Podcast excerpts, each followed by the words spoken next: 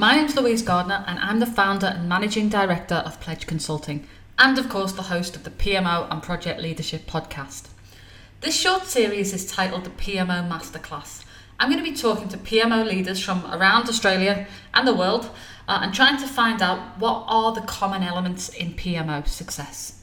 The PMO Masterclass series is sponsored by Pledge Consulting's new Elevate program a five month professional development program designed to take project and PMO professionals to the next level of their career. In this episode, I'm talking to Jim Livesey, UK based PMO leader and founder of PMO North. In this very wide ranging chat, we talk about Jim's success with PMO networking and put the world to rights on a number of PMO hot button topics. Without further ado, enjoy Jim Livesey.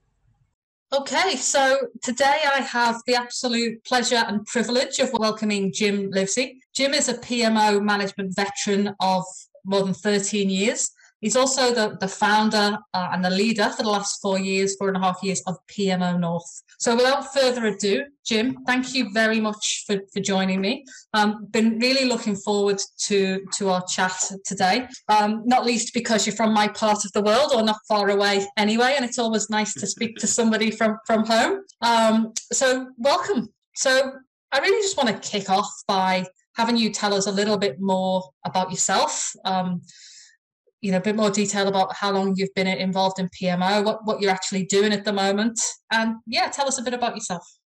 Cool. Thanks, Louise. That's a lovely introduction, and I'm um, it's my pleasure to be here uh, chatting with you um, this, today as well. And and when I came across you originally, it was quite surprising that uh, we were so close neighbours long time ago. but I have to say that um, over my career, I've been in Australia uh, on, on work sort of events, uh, work dues, uh, when I was in the telecoms uh, sector. Um, so I'm familiar with um, Sydney uh, quite a bit.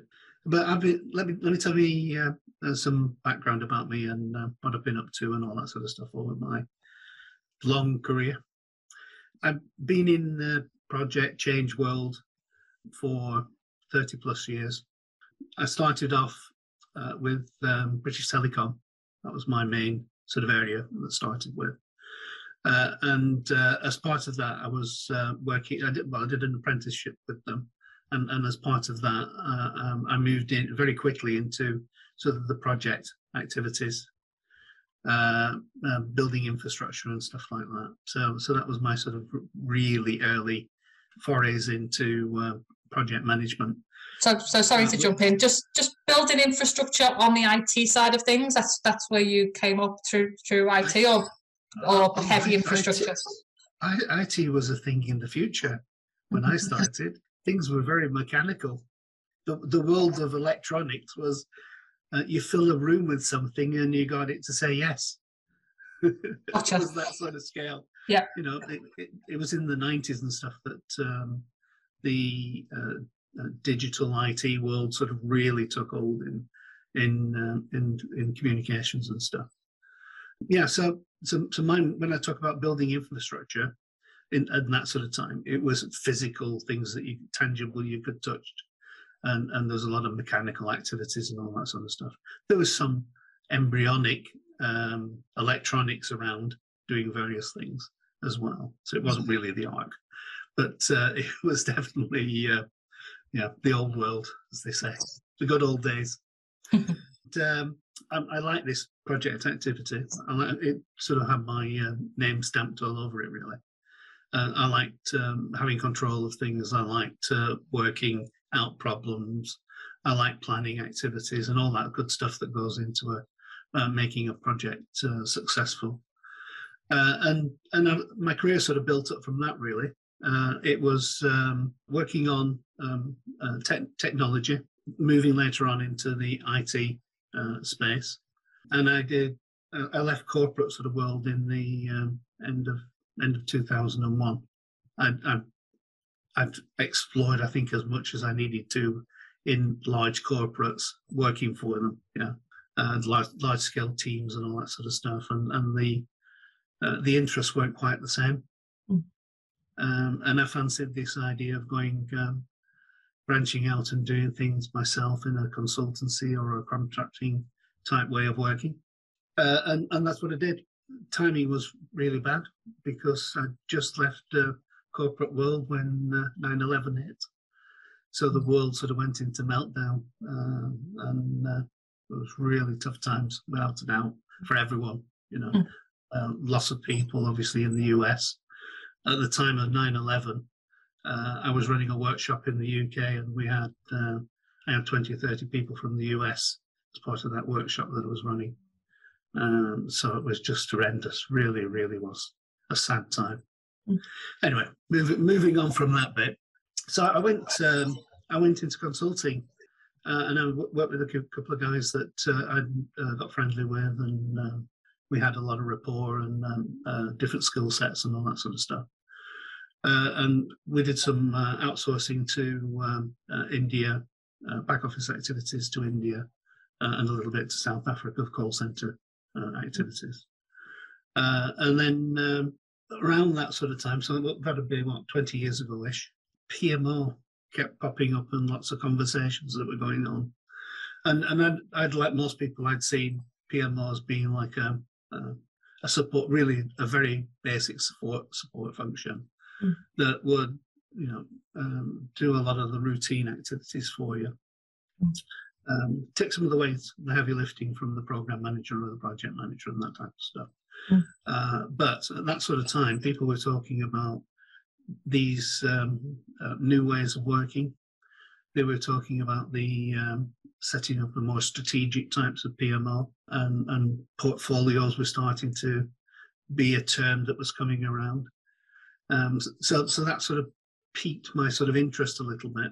Hmm. In, in, in all of my career, I've, I've worked in um, uh, corporate global technologies for all of my career. So the um, they've all been large organizations that generally have had a leading edge type activity and things that have been happening.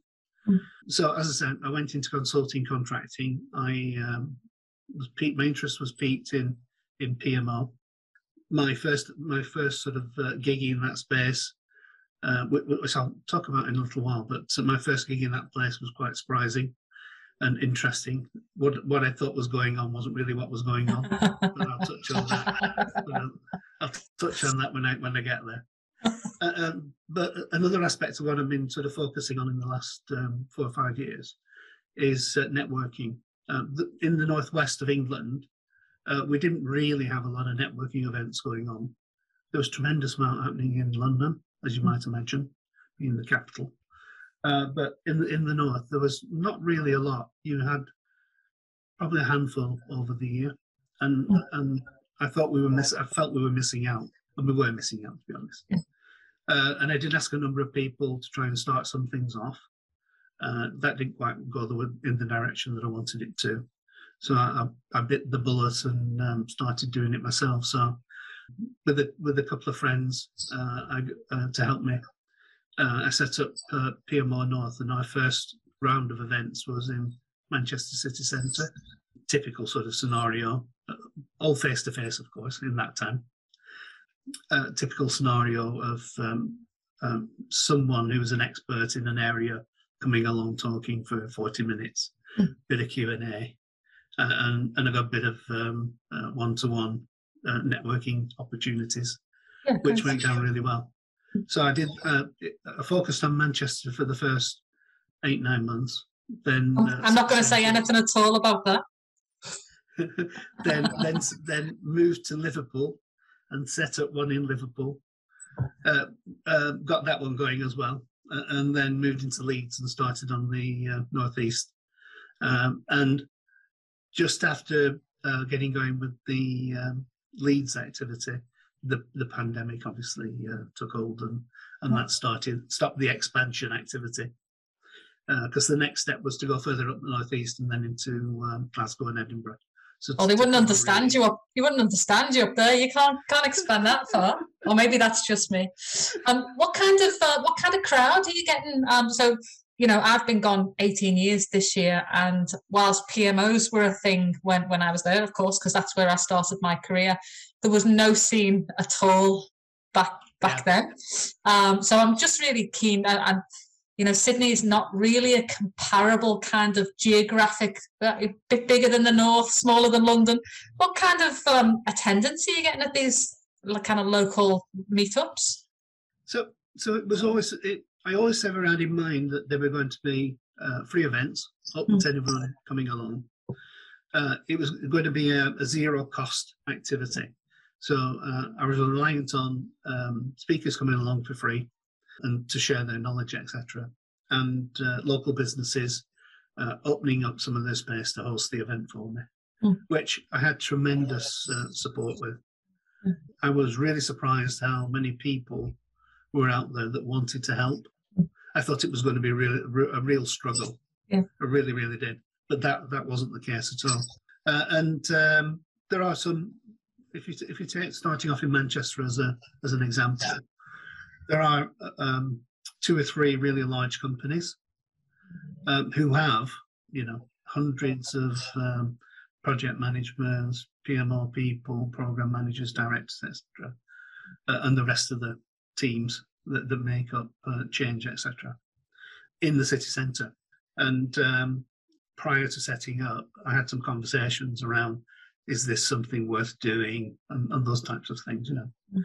Uh, and right from day one, um, I'm getting sort of like 15 to 20 people attending. Yeah. I, I, was on, it was only ever aimed at, um, you know, like 20 people as an average. Yeah. Uh, I now get about between 15 and 30 sort of people coming yeah. uh, to, a, to a session generally. Yeah. Unless I've mistimed it and uh, Manchester United are playing or uh, Liverpool are playing or at home we were never going to get through a whole a whole conversation without football coming up, where we? It was never going to happen. and, and, then that's it. you don't get anybody. You don't get anyone. Yeah, yeah. Or, or, an England World Cup qualifier or something, and then everyone just stays home. Yeah. And and um, again, I focused on PMO activities right at the very beginning, yeah. but now it's much wider now. Okay. So I'm now talking about portfolio management. I'm talking about change management. Mm. Uh, I'm even getting some like uh, soft skill type activities as well. So it, it's much, much broader. Mm. And, and, one of the key premises that I operate with it is that it, it should have a takeaway to it. Mm. So, you know, it needs to be interactive so that uh, people don't feel like they're not included. Uh, and generally that works well. But there has to, has to be a message that comes out of it, something you can take away and put into practice the day after. Mm. And that's been one of the key points in um, people attending. Mm. You do get a following, but the following does rotate. And, mm. and, and, and, and what I do find is that it, attendance is topic centric. Yeah. So if somebody's, uh, for example, uh, about to do some work on resource management, there'll be lots of people want to come and talk about mm. resource management, either to refresh their understanding of what good practice is, or to understand what gaps they might have and things like that. Yeah. So I, I, do get some really good feedback, and um, over the pandemic, we uh, I've been put I put more events on. Um, certainly at the beginning because the I felt there was a need with people um, starting working from home. Um, it would help as a distraction from mm-hmm. home life pressures and demands on work life pressures and demands and and if you've got a few friendly faces on the that you can have a chat to, you know, an open chat, uh, then that would sort of help, as well as still doing the talks and stuff like that. Mm-hmm. Um, so, so that's that's PMO North. It's going from strength to strength.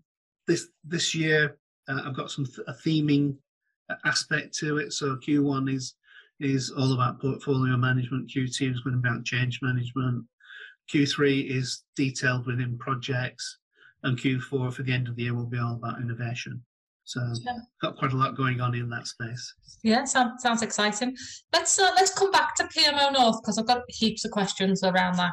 Um, I think we can learn a lot actually in in our Sydney community. Uh, I think we need to do some more things like that, and, and we're trying to, to to play our part in that. But let's park that for a second because I'm desperate to get back to your first role and um, how it wasn't what it appeared to be.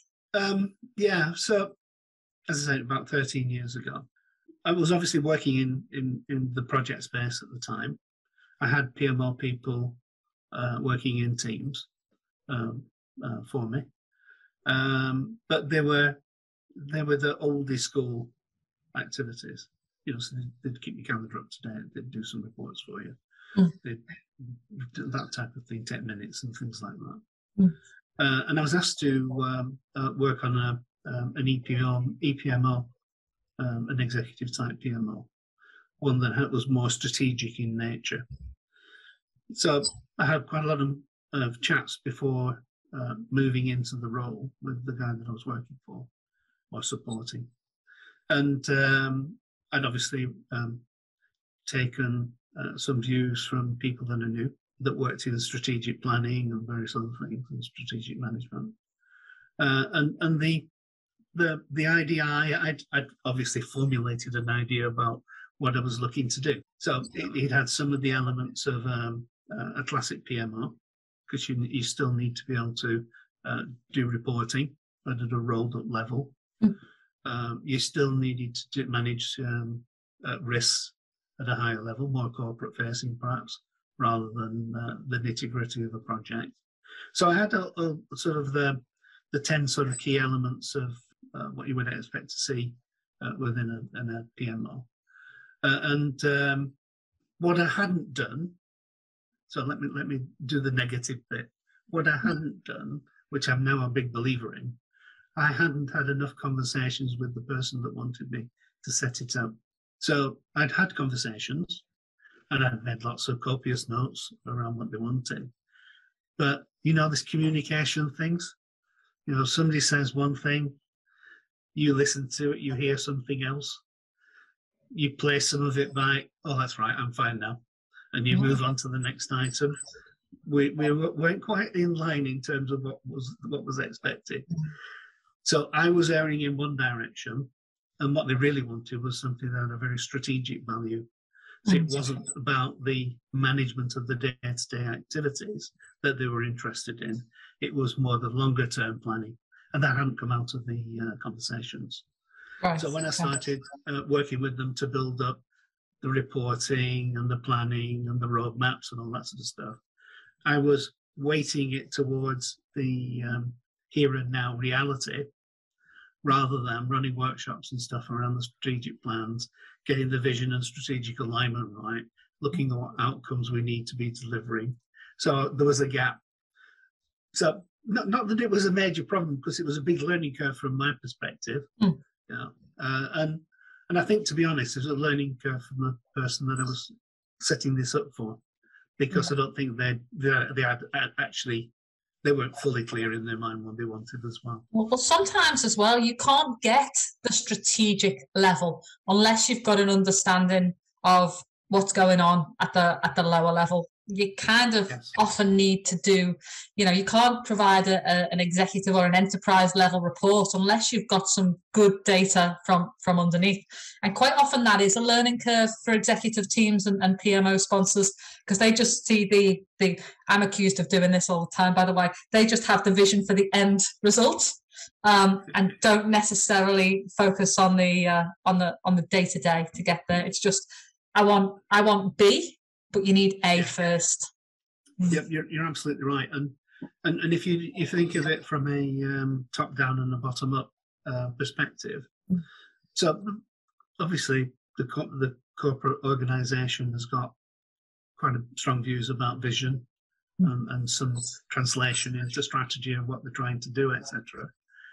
And and they have already had projects working. It wasn't new to not have projects. But there was no there was no relationship between the two. You couldn't see how the programs and projects were actually meeting the strategic objectives and goals of the organization. Mm. And, and it, it took quite a lot of um, uh, discussions and negotiations and um, selling to come up with a gap filler. You know, so you've got the strategy. What is it you're trying to achieve? What outcomes are you trying to achieve? And then when you've got the outcomes, how does that then translate into practical um, outputs and deliverables that people can work on? You know, how do you bundle them up? How long is something going to take? What's the priorities of them? You know? So it took quite a while to get that going. So it was a quite a big, you know, it was a, a big steep learning curve for me. There's no doubt about it. And it was r- extremely rewarding to, to be honest, um, because at the end of the day, it was a very efficient functioning activity that was looking at um, five, three, and, and 18 months um, roadmap planning with um, real, uh, not real time, I'm going to say real time. Real time at that time was, um, you know, a few weeks behind, but Mm. real, re- real time ish information about progress and performance and how things were uh, uh, aligning and what was in jeopardy and uh, Yeah. coming through the reporting. Now we've moved on totally from from that 13 years ago. We've now got this new terminology around data, and data's now become the big buzzword that you need to be able to, you know, read and take in all of this information and data because we've got so much of it now. Mm. It's it's really difficult to understand. And certainly here in the UK, there's a lot of activity going on in trying to uh, create uh, information from the data. Mm. So having some standard ways of um, uh, stripping out the information, for example, using Power BI as, as a as a tool uh, to take the uh, uh, raw information that's the raw data that's there, Mm. create some information from it, providing some insight of what's happening real time ish. Mm. Um, and because real time is only as good as the speed of which the information's coming in. Yep. And we're, we're not really autonomous that, that are physically um, um, putting stuff in every second of the of, of the day, you know. So it's real time-ish. Uh, and then using that to look at um, from an analysis perspective. And look at what's what's potentially coming up because you and I both know that we all have biases. Mm. So you sit there and you look at this information that's come out. A- plan being a um, a a plan or a roadmap plan on a page, whichever it is, doesn't really uh, matter. But looking at that, looking at how much work you've done from your MS project plan, um, what's coming up as the milestones, and we we do an interpretation and we make unconscious bias decisions around. Oh yeah, that's going to work all right. That's going to mm. work all right. And and and we come up and say the future says in the next six weeks we're going to hit all these things. The future says in the next six months we're going to hit all these things. Mm. Looks really good. We're green. Red and greens. You talked about Power BI and Microsoft Project there. We find um, a lot of our clients uh, use those tools uh, here as well. Are you finding they're your dominant tool sets over there right now? No, I'm not. No? No. So, so it's it's um, it's re- as I said, it's really hot topic, and it's been a hot topic for at least two years. Mm. And and uh, PMO North has run some sessions uh, all about Pi- PI, P, uh, oh, Power BI. Got too, we have too many terms and acronyms. I'm just going to digress now. So I'm, I'm sure you know, you go from one industry to another industry, and the acronyms all sound the same, but they don't mean the same. So you, you've got to acquire this knowledge as you move along. Yeah. Anyway, so with, with Power BI, it's it's a hot topic. There are uh, lots of hackathons going on uh, where people are coming together. There's a lot of work going on in the NHS uh, at the moment with um, um, building solutions for project reporting. Uh, some of the oil companies are involved in stuff like that as well. Mm. Uh, I've seen some stuff around security and facial recognition and various other things coming out Mm. of the data coming out of it. But in the corporate world that I'm involved in, it's very niche. Yeah. It's not across the piece. So there's a, a so I'm currently doing some. Oh, maybe I shouldn't say. I'm currently doing some something with a pharmaceutical organi- global pharmaceutical organization, and and they're um, they use Power BI. They use all the latest tool- tools and techniques Mm. uh, within IT and within parts of the business, but it's restricted. Yeah. So the project world, which is a really good place to be using it, isn't using it. It's not in the tool set. Yeah. So whilst it's a very hot topic and people want to be involved with it, it's that lag that we want it, we use it just like AI. AI is used in financial services, Mm. a, a tremendous amount of machine learning and all the rest. Mm. But it's restricted in areas. It's not in the normal run of the mill areas with people running a project. Mm. It hasn't moved and migrated into BAU. Yeah. It's still that leading end, seen as that sharp leading end activity Okay. um, that people want to use. So I don't know what you're finding within um, Australia. Um, we're finding that there's a real push towards using tools. So PPM tools specifically in our space, uh, making sure that data is consolidated. We're seeing um, it's funny, you know, because a lot of people find it just easier to use the Microsoft tool sets because a lot of places are Microsoft shops already, and Microsoft are making it so easy now. They incorporate everything's on the SharePoint platform, be it Microsoft Project or Power BI, or so they make that very very easy. Um, but some organisations, and this goes right across a real mix: public sector, private sector. Um, there's a there's there's no trends in in each. Um, more and more organizations are wanting to consolidate project data somewhere. They're wanting more and more interfaces than ever before, either to Jira or to SAP or wherever their ERP system is. Um, I, other than business objects, I've got no feel for what kind of data analytics tools are being used. Um, probably 10 years ago, I was seeing a lot more um, business objects and, and data cubes and, and I don't know whether I'm not as close to it anymore or, or business objects is uh sorry, Power BI is now just a default. I, I don't know, I've got no feel for it. But PPM tools are a really hot topic here. Uh, and that integration piece. So so yeah, it's um it's uh, probably at least half of what we are doing now as a business has got tentacles into systems and tools, which is the, the Yeah. most it's ever been. Tooling's a really interesting topic, isn't Mm, it? Really, yeah. and a, a wide topic, and and you can go to lots of depth and of chatting about it. What. What's interesting to me is when when I started working in the project space in ninety somewhere around the late nineties. Um, the organisation I worked for, big Northwest company, were using Primavera P6 integrated into SAP R3. I'm giving my age away here with these um, tools, and the integration was seamless. Um, and I, young, naive child that I was, thought that's how the world was. And Yeah. I have honestly, I don't think seen that maturity um, hardly, if ever, since since then. So I knew it was possible. I knew the benefits of doing it that way and, and setting it up so you had, you know, your work breakdown structure aligned to your cost breakdown structure and the whole thing linking to the project schedule. So I thought that's how the world was. Um, yeah, so, so I also went on a bit of a learning journey, um, you know, asking, oh, can't we just do this? And apparently you can't just do this in, in most organizations. So yeah, I started off in really mature environment around tool sets and, and I've only now am I starting to see this integration.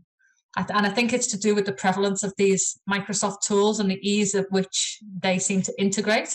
Um, only now am I starting to see 20, 20 years later, starting to feel like this is the way things are done now, which is mind mind boggling when you think about it. 20 years is a long time. yeah, it is, and and um, it's such a tremendous challenge. I think selecting tools as well, Mm.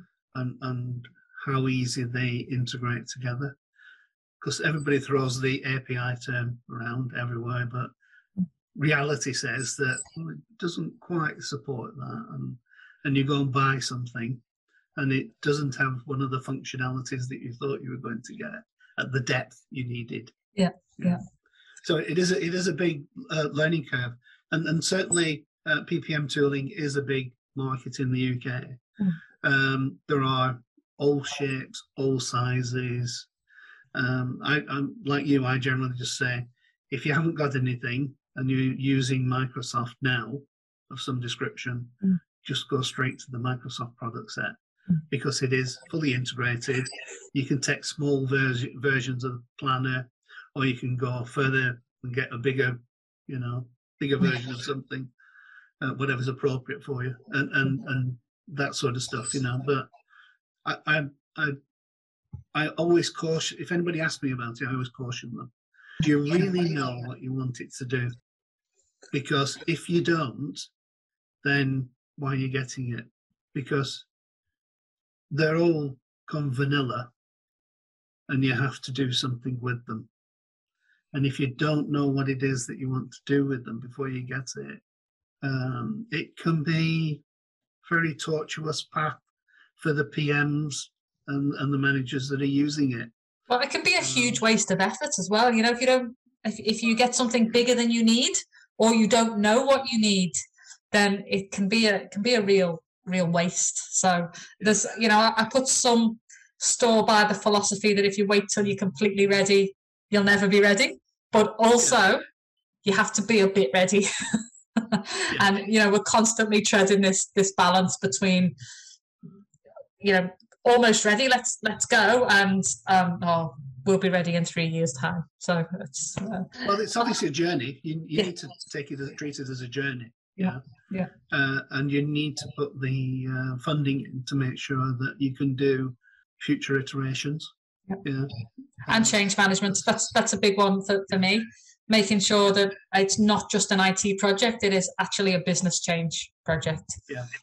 Um, again, we've we've seen a couple of these not go super smoothly over the years, and that's it's either requirements, don't know what we want, or treating it as an IT project when it when it actually should be that whole journey. If if you treat something like that as an IT project, then it'll never succeed because it'll just be a tool and yeah. it won't be a solution to a business problem or a business yeah. need. I agree. So I'm I'm a great believer in thinking joined up. So we've well, I don't know, over the last 15 years or so, we've become more and more siloized in terms of projects and change management. Mm. We've we've now um, created these um, fiefdoms of things. So I'm a project manager. I sit in my project management tower. I'm a change manager. I sit in my change tower. I'm an analyst. I sit in my analyst tower, etc., etc. And and we've we've created this cottage industry that supports each one of those towers. Mm. So you can have a selection of methodologies to support your project management tower. You can have a selection of methodologies and approaches to support your uh, change management tower. And, and heaven forbid any of them would be joined up and talk to each other.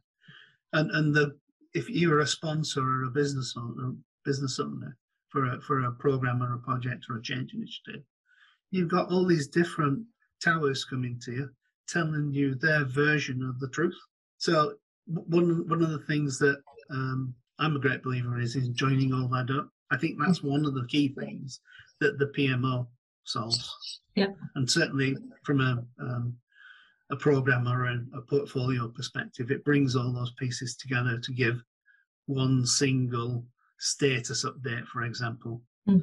one state single view of the milestones for something, one single view of the um, insight for what's going on and what's the priority. Yeah. Yeah. Hmm. Because the priorities in change management are the different priorities. So we have lots of dependencies between the towers, really. So I thought we were all working on the same project. I thought we were all working on the same initiative, trying to deliver this outcome for the business, you know. Yeah. Yeah. yeah so I've certainly that's something that I've seen become very prevalent. And to hmm. support all of that, we've created all these badges. So, so now you've got your badges of honour for um, I'm a professional in this mm. area. Oh, you, you are da- dangerously close to one of my soapbox topics. and, and, the other, and the other thing I keep coming across, and I mentioned it right at the very beginning because it was a learning curve for communications.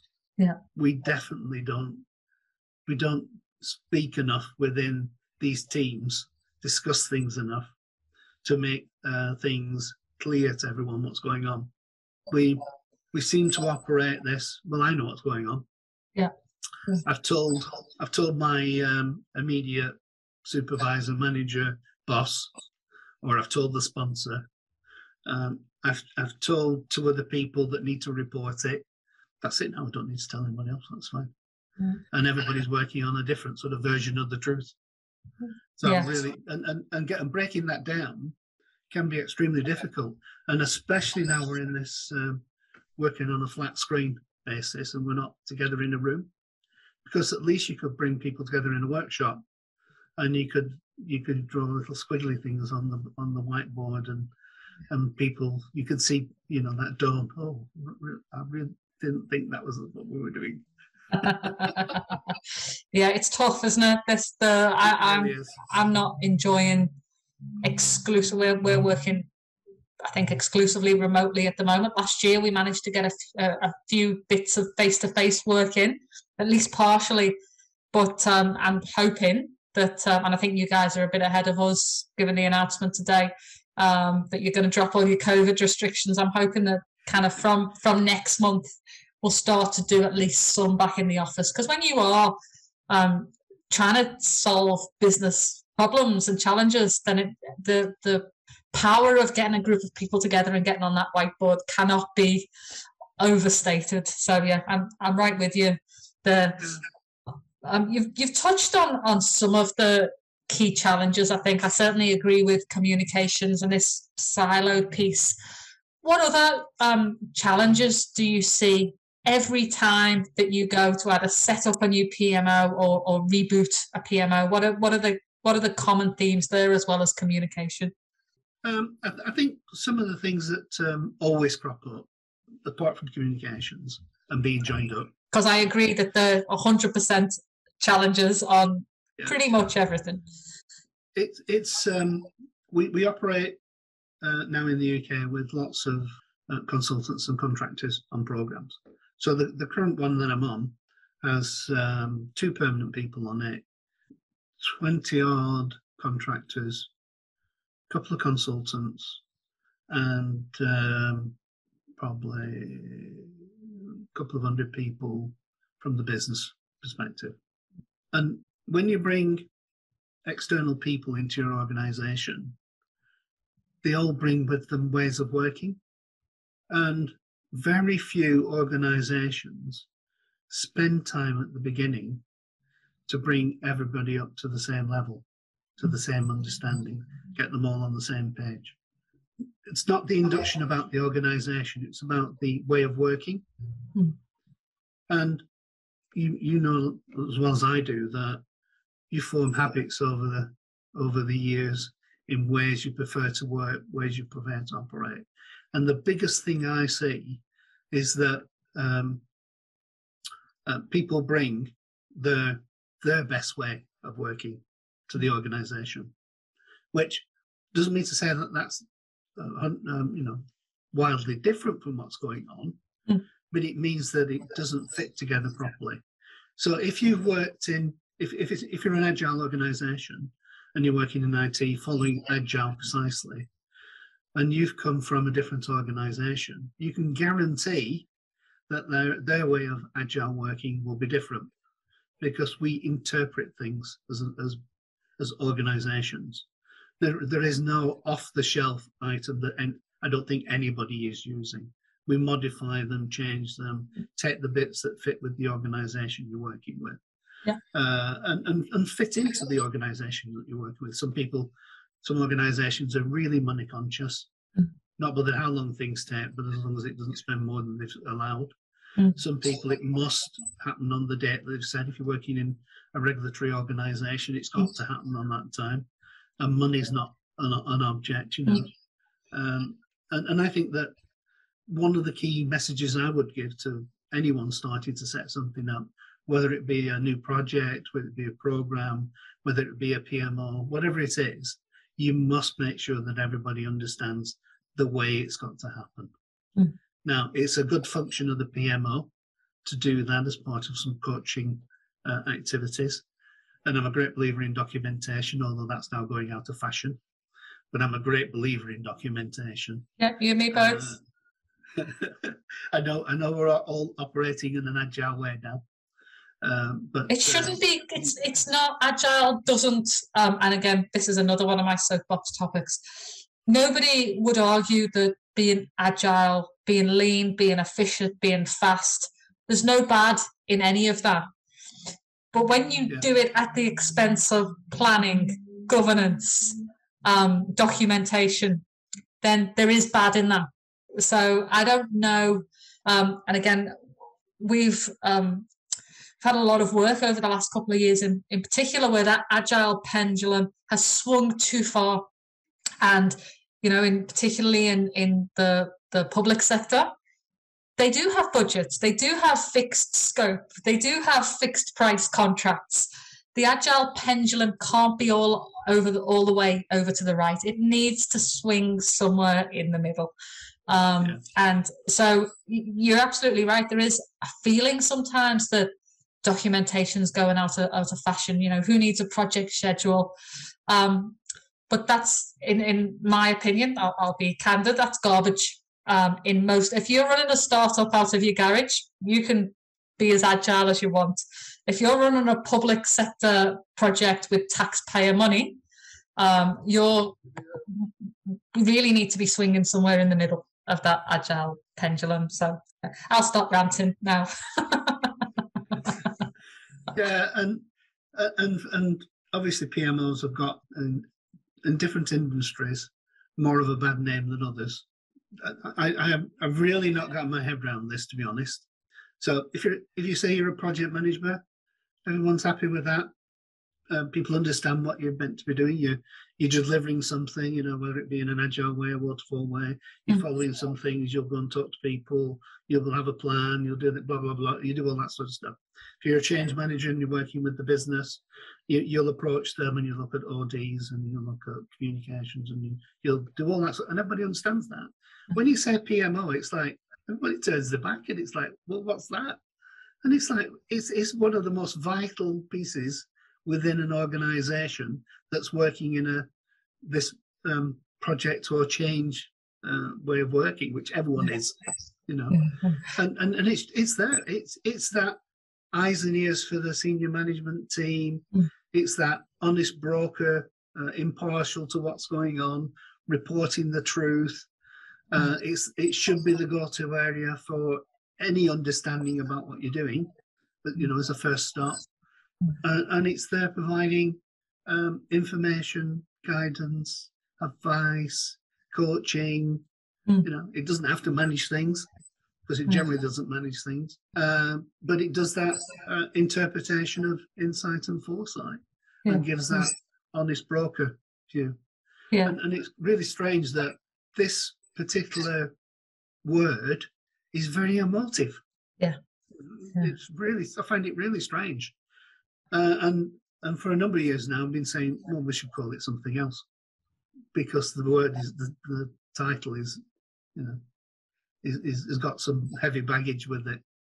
We um we did a conference down in Canberra about three years ago now, four years ago maybe even, and um we had all our banners, our company banners that say, you know, a specialist in PMO and and um, and I was chatting, and Canberra, um, for those that don't know, obviously the nation's capital, We're all our, our federal public servants, so seats of, seats of government, all the public servants, all military, a lot of the projects that go on around Canberra tend to be defensive, be it technology or building submarines or whatever it is. Um, and I was chatting to someone and, and he was asking what I did. And, you know, I talked about PMO and he, he looked blankly and said, sorry, P- PMO, Prime Minister's Office. that's exactly what it is. that's what that's what they are. So when we go to Canberra now, we talk about project controls. Um, that's the language we use, um, and in some industries, that's that's more and uh, more of the term that's used. I mean, I've I've always used them. You know, within the PMO, you do project controls. That's always the way I've kind of talked about it. But yeah, there there was blank blanks blank stares around the term PMO. Yeah, project controls is a is a um, recognised activity in the UK as well mm. as as part of a PMO. Yeah, it, because project controls only provide um, some aspects of what you'd expect to see from um, um, the, the PMO. So if we, as we started beginning saying about EPMOs, Mm. if you're working at that strategy level and you're involved in that sort of stuff, the controls is a function that provides you with that information that you need for, for your reporting, for Mm. your forecasting, for all the other things that go on. Yeah, so it more around those hard skills, right? So around Yeah, time and cost yeah, and risk yeah. and, and, and quantifiable metrics. which doesn't get any flag. So I've never heard anyone criticize project controls. Oh, it's black and white, isn't it? Project controls. Yeah, that's right. Because it, it's that it's that function that provides that hard stuff.